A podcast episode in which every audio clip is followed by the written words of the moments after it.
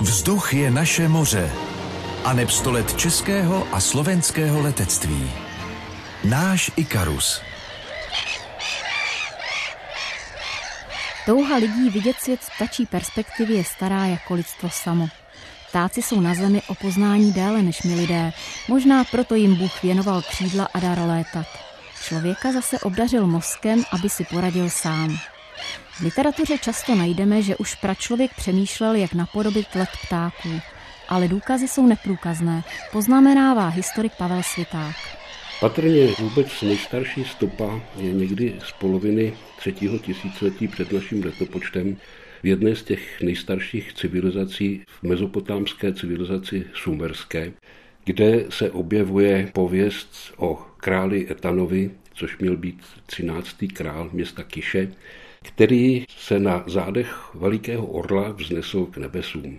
Později patrně upadla v zapomnění. Pro nás ovšem zajímavější jsou báje ze starého Řecka. Kdo by neznal báj o Dajdalovi a jeho synu Ikarovi? Velký umělec Dajdalos chtěl utéct se svým synem z ostrova Kréta do své země a inspirován letem ptáků sestrojil oběma křídla. Ikare! Letíš zbytečně vysoko! Snes se níž! Zvolna se snášej ke mně! Nestrachuj se, otče! Nic se mně nemůže stát! Nikdy jsem nebyl tak šťastný. Dolů, Ikare! Nech v klidu rozepjatá křídla a zvolna se snášej dolů. Je to silnější než já. Chci výš, ještě výš. Chci vzlétnout až k slunci.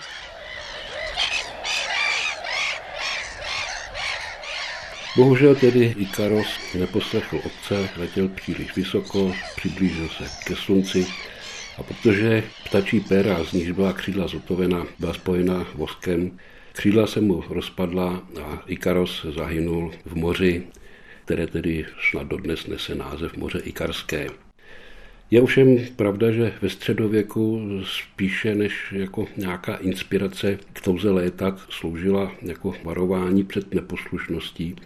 Inspirací se stává spíš potom až ke konci 19. století, takže tam už můžeme najít stopy, že kdo si se seznámil s bájí o Ikarovi a zatoužil létat což dejme tomu v tom středověku v podstatě nepřicházelo v úvahu.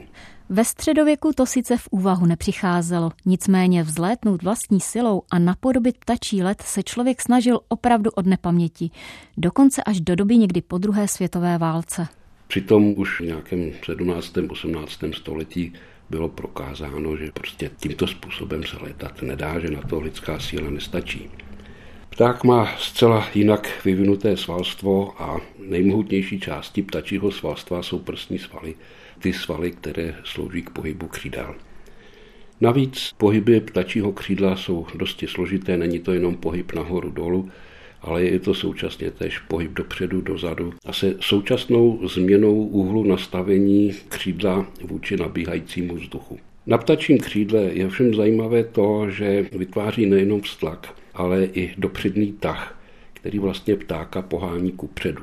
To u pevného křídla všem dosáhnout nelze, takže tam musíme mít jiný pohyb. Tudy cesta nevede, ale to by nebyl člověk člověkem, aby nepřemýšlel dál. V 15. století vykonal mnoho práce známý vševěd a umělec Leonardo da Vinci, který po léta studoval let ptačí a vytvářel i projekty letadel. Patrně konal i jakési pokusy, aby zjistil, jaké síly jsou na takovém ptačím křídle a v podstatě zjistil, že to nejde rukama umávat. Takže na těch jeho projektech je vidět, jak se snažil pomocí mechanických převodů tento nedostatek síly obejít. Nedostatek síly by možná obešel, ale co se nedalo obejít, to byl výkon, čili síla, kterou mohl momentálně ten člověk vydat. Motory tehdy žádné nebyly, tak vlastně toto byla věc v té době neřešitelná. Trošku více zpráv o naivních letových pokusech se objevuje zpočátku hlavně teda ve Francii, tak někdy v 17. 18. století. Ale k nám se tyto zprávy příliš v té době nedostaly, protože bohužel naše země byla těžce postižena 30 letou válkou a později i tedy válkami mezi Rakouskem a Pruskem v polovině 18. století.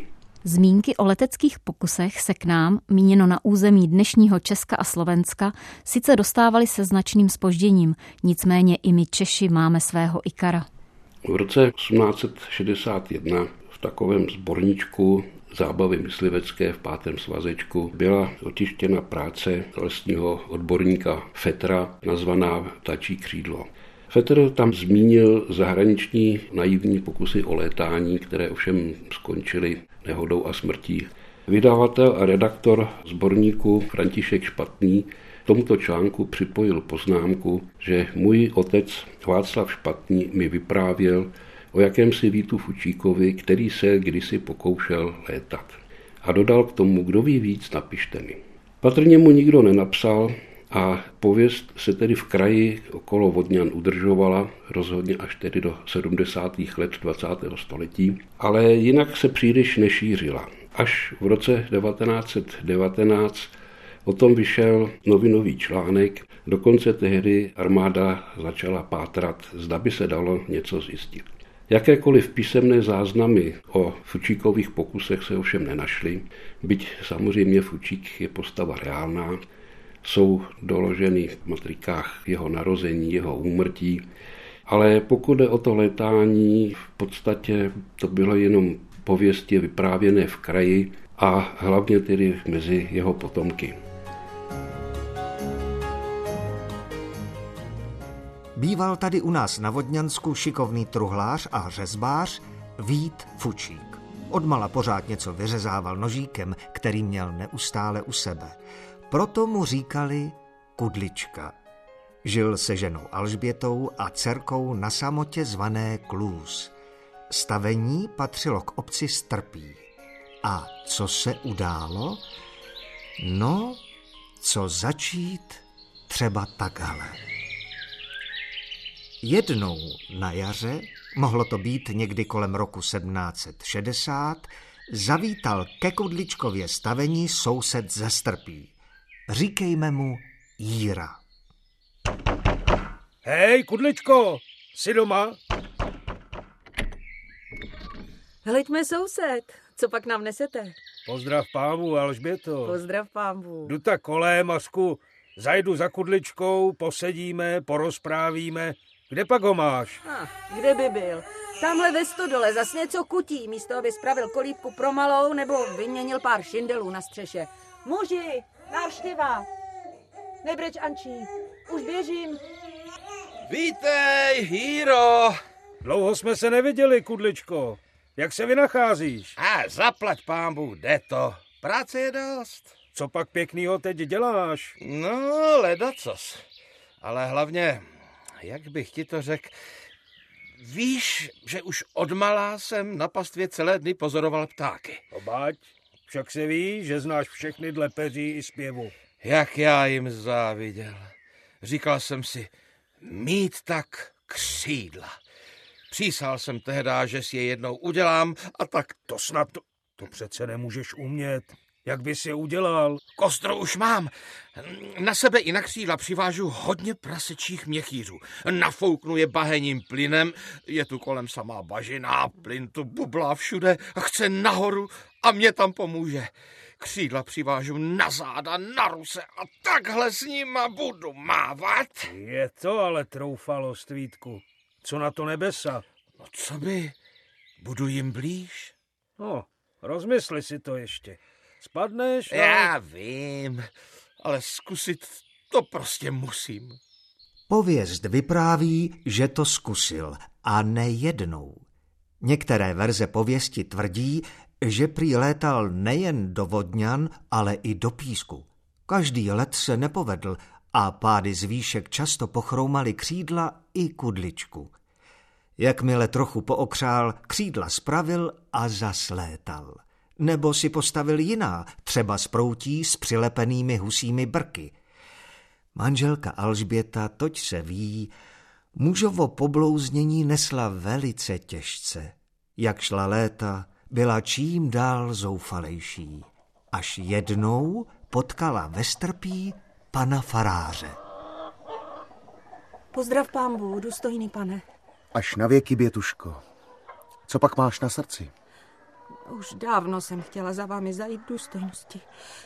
Já, já mám trápení s mužem. On, on si udělal křídla a lítá v povětří. Tak ona to není bohapustá pomluva čitlach? Není. Nedávno zaspat z hůry. Dva dny ležel. Už si zas postavil nový lítací Forichtung a lítá.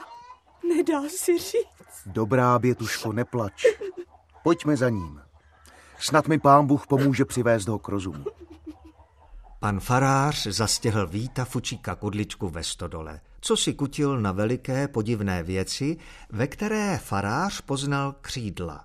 Kostru z lehkého propleteného proutí krylo pevné sukno. Když Kudlička uviděl faráře, náramně se polekal. Pochválen buď Ježíš Kristus, důstojnosti. Až na věky, Vítku. Co tě to jen popadlo? Máš už jistě přes 50 let a rozumu máš Důstojný jako... pane, já bych vám to byl dávno řekl, ale bál jsem se, že mi to zakážete. Už jako kluk jsem chtěl lítat. Řekl jsem si tehdy, že to dokážu. A dokázal jsem to. Ty chvíle nahoře to se nedá vypovědět. Tyhle křídla ve větru jen kloužou. Ty starý, to byla dřina mávat v jednom kuse rukama a fofrem. No, dech mi často nestačil, musel jsem na zem, někdy i dost tvrdě. Vítku, mlč už. Člověk nesmí létat. Je to rouhání, těžký hřích. Ďábel tě posedl. Kdo ví, zda si nepodlehl jeho mámení a létáš jen ve své hlavě a zatím jen padáš. O čemž tvá četná zranění svědčí. Pane faráři, lítám. Opravdu. Pravda, jen pár sáhů, ale někdy i víc. I strpský rybník jsem přeletěl. Prosím, ostaňte chvilku. Teď fouká dobrý vítr. Ukážu vám, jak lítám. Pan farář po krátké úvaze souhlasil. Kudlička si přivázal k zádům křídla, jejich konce připevnil k rukám a vydali se ke svahu pod chalupou. A tam to začalo. Kudlička se nad travnatým svahem rozeběhne, chvíli čile mává rukama z křídly, v nejvyšším bodě nad svahem se odrazí a opravdu letí. Dokonce mu vítr pomáhá výš, ani rukama moc mávat nemusí. Pan farář se s ohromením přestává křižovat. V tom přibíhá Alžběta. Svatá pano, proč si to dopustila? Náhle zeslábne a kudlička padá na hráz rybníka. Farář s bětou k němu běží a on se s obtížemi zvedá. Věřila jsem důstojnosti, že mu v tom zabráníte. Pán Bůh mi odpust, Bětuško. Vítku, ty taky, že mě přemohla hříšná zvědavost a já tě nezadržel. Že jsem ale uletěl aspoň 50 sáhů důstojnosti. Bětko, nebreč. Já se jen bouchnul o kámen do prsou, nic to není. Bába kořenářka pomůže. O pomoc pro spána Boha i o odpuštění. Tímto ti dal výstrahu. Neboť kdyby Bůh chtěl, aby člověk létal, dal by mu křídla. Teď slib, že navždy zanecháš této pošetilosti. Možná v tu chvíli Víta Fučíka Kudličku napadlo, že pán Bůh sice člověku nedal křídla, ale dal mu mozek. Ale neřekl ani slovo. Jen pokorně sklonil hlavu a s těžkým srdcem dal panu farářovi slib. Bůh ti pomáhají, chlapče. Pomohl-li Bůh nebo farářova výmluvnost, se už nedozvíme. Ale zdá se, že tentokrát už Kudlička svůj létající forichtung neopravoval. Dal se na pokání a už nikdy se nepokoušel létat. Na stará kolena pak možná sedával s přítelem Jírou na lavičce před domkem a koukali spolu do nebe. Víš, Kudličko, když hledím na ty ptáky, tak i když je to hřích, docela ti závidím, že jsi tam nahoře byl. Ach jo. Ale co? Jednou to mi věří. Budou i lidi v povětří jako doma.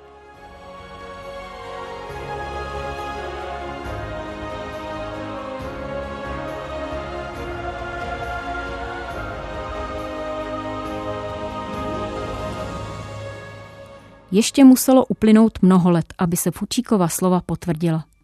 I Slováci mají svého kudličku, létajícího mnicha Cipriána, který si možná ano, možná ne, sestrojil okřídlený stroj, za pomoci ďábla jej odvlekl na vrchol troch korún a tam se odlepil od země. Odtud prý doletěl až k mořskému oku.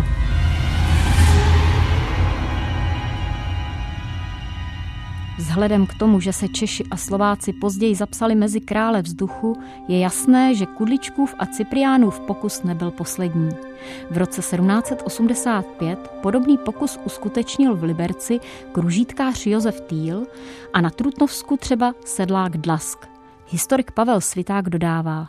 Řada takových pokusů patrně zcela upadla v zapomnění. Z těch naivních pokusů vlastně můžeme říct, že jediný skutečně dokumentovaný, je pokus o zhotovení mávavých křídel, který učinil Artur Baron Kraus z Pardubic.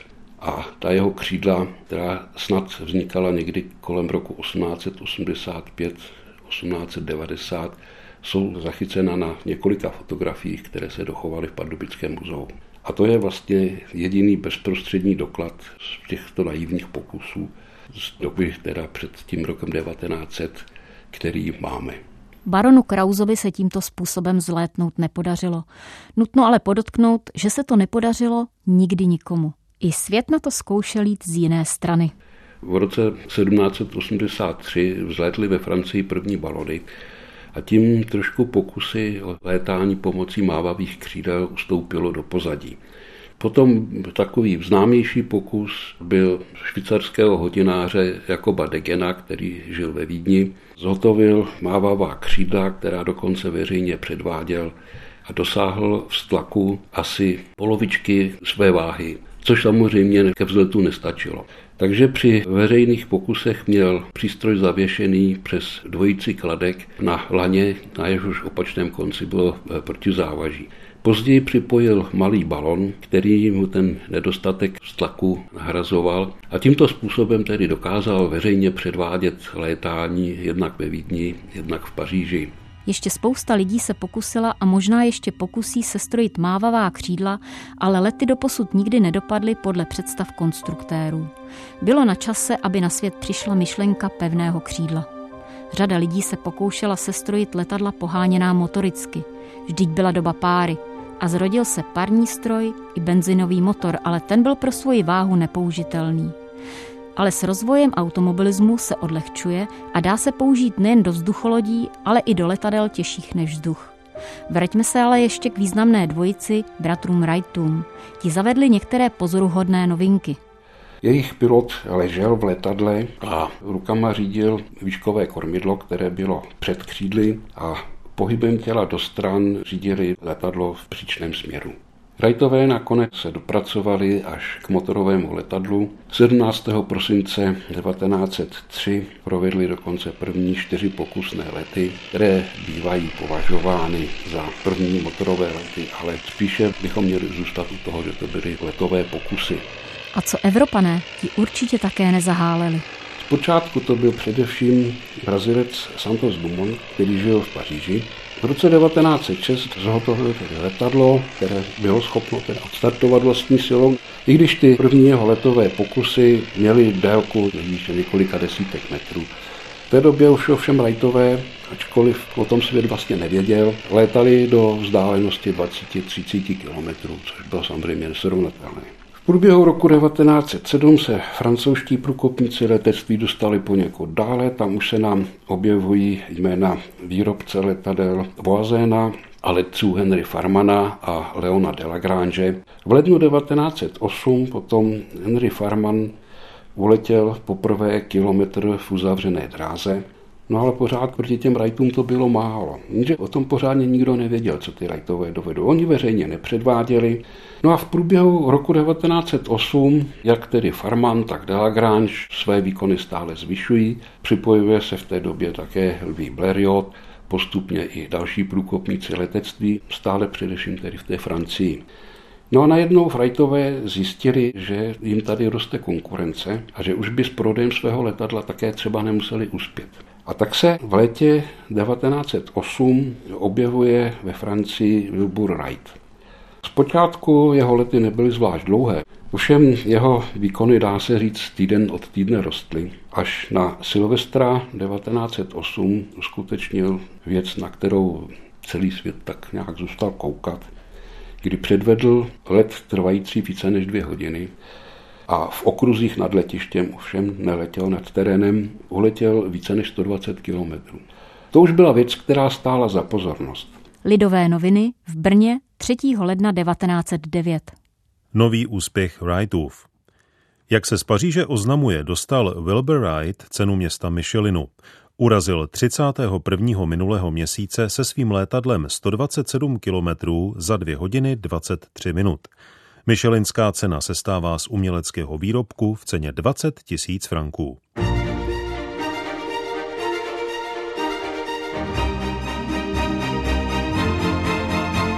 A znovu zpátky do Francie. Francouzští letci začínají pořádat přespolní lety od města k městu. Sice pouze překonávají desítky kilometrů, ale přece. A tehdy britský list Daily Mail vypsal cenu asi tisíc liber šterlinku pro toho, kdo přeletí úžinu kanál La Manche. 1,000 pounds for a flight across the channel between England and France. To be accomplished in daylight without touching the sea. Can I have one, please? Yes. Jak si s rizikem přeletu nad vodou tehdejší piloti poradili? První pokus učinil roku 1909 angličan Latham, který letal ve Francii na letadle Antoinette a tomu právě se přihodilo to, že mu uprostřed kanálu vysadil motor a sednul na vodu. A než mohl Latham učinit druhý pokus, přijel Blériot a oslavovaného 25. července v časných ranních hodinách startoval a jemu se teda podařilo tu užinu překonat, aniž mu motor vysadil. Vyhrál tuto cenu a o jeho letadlo byl obrovský zájem a Valerio začal pozvolna vyrábět letadla seriózně.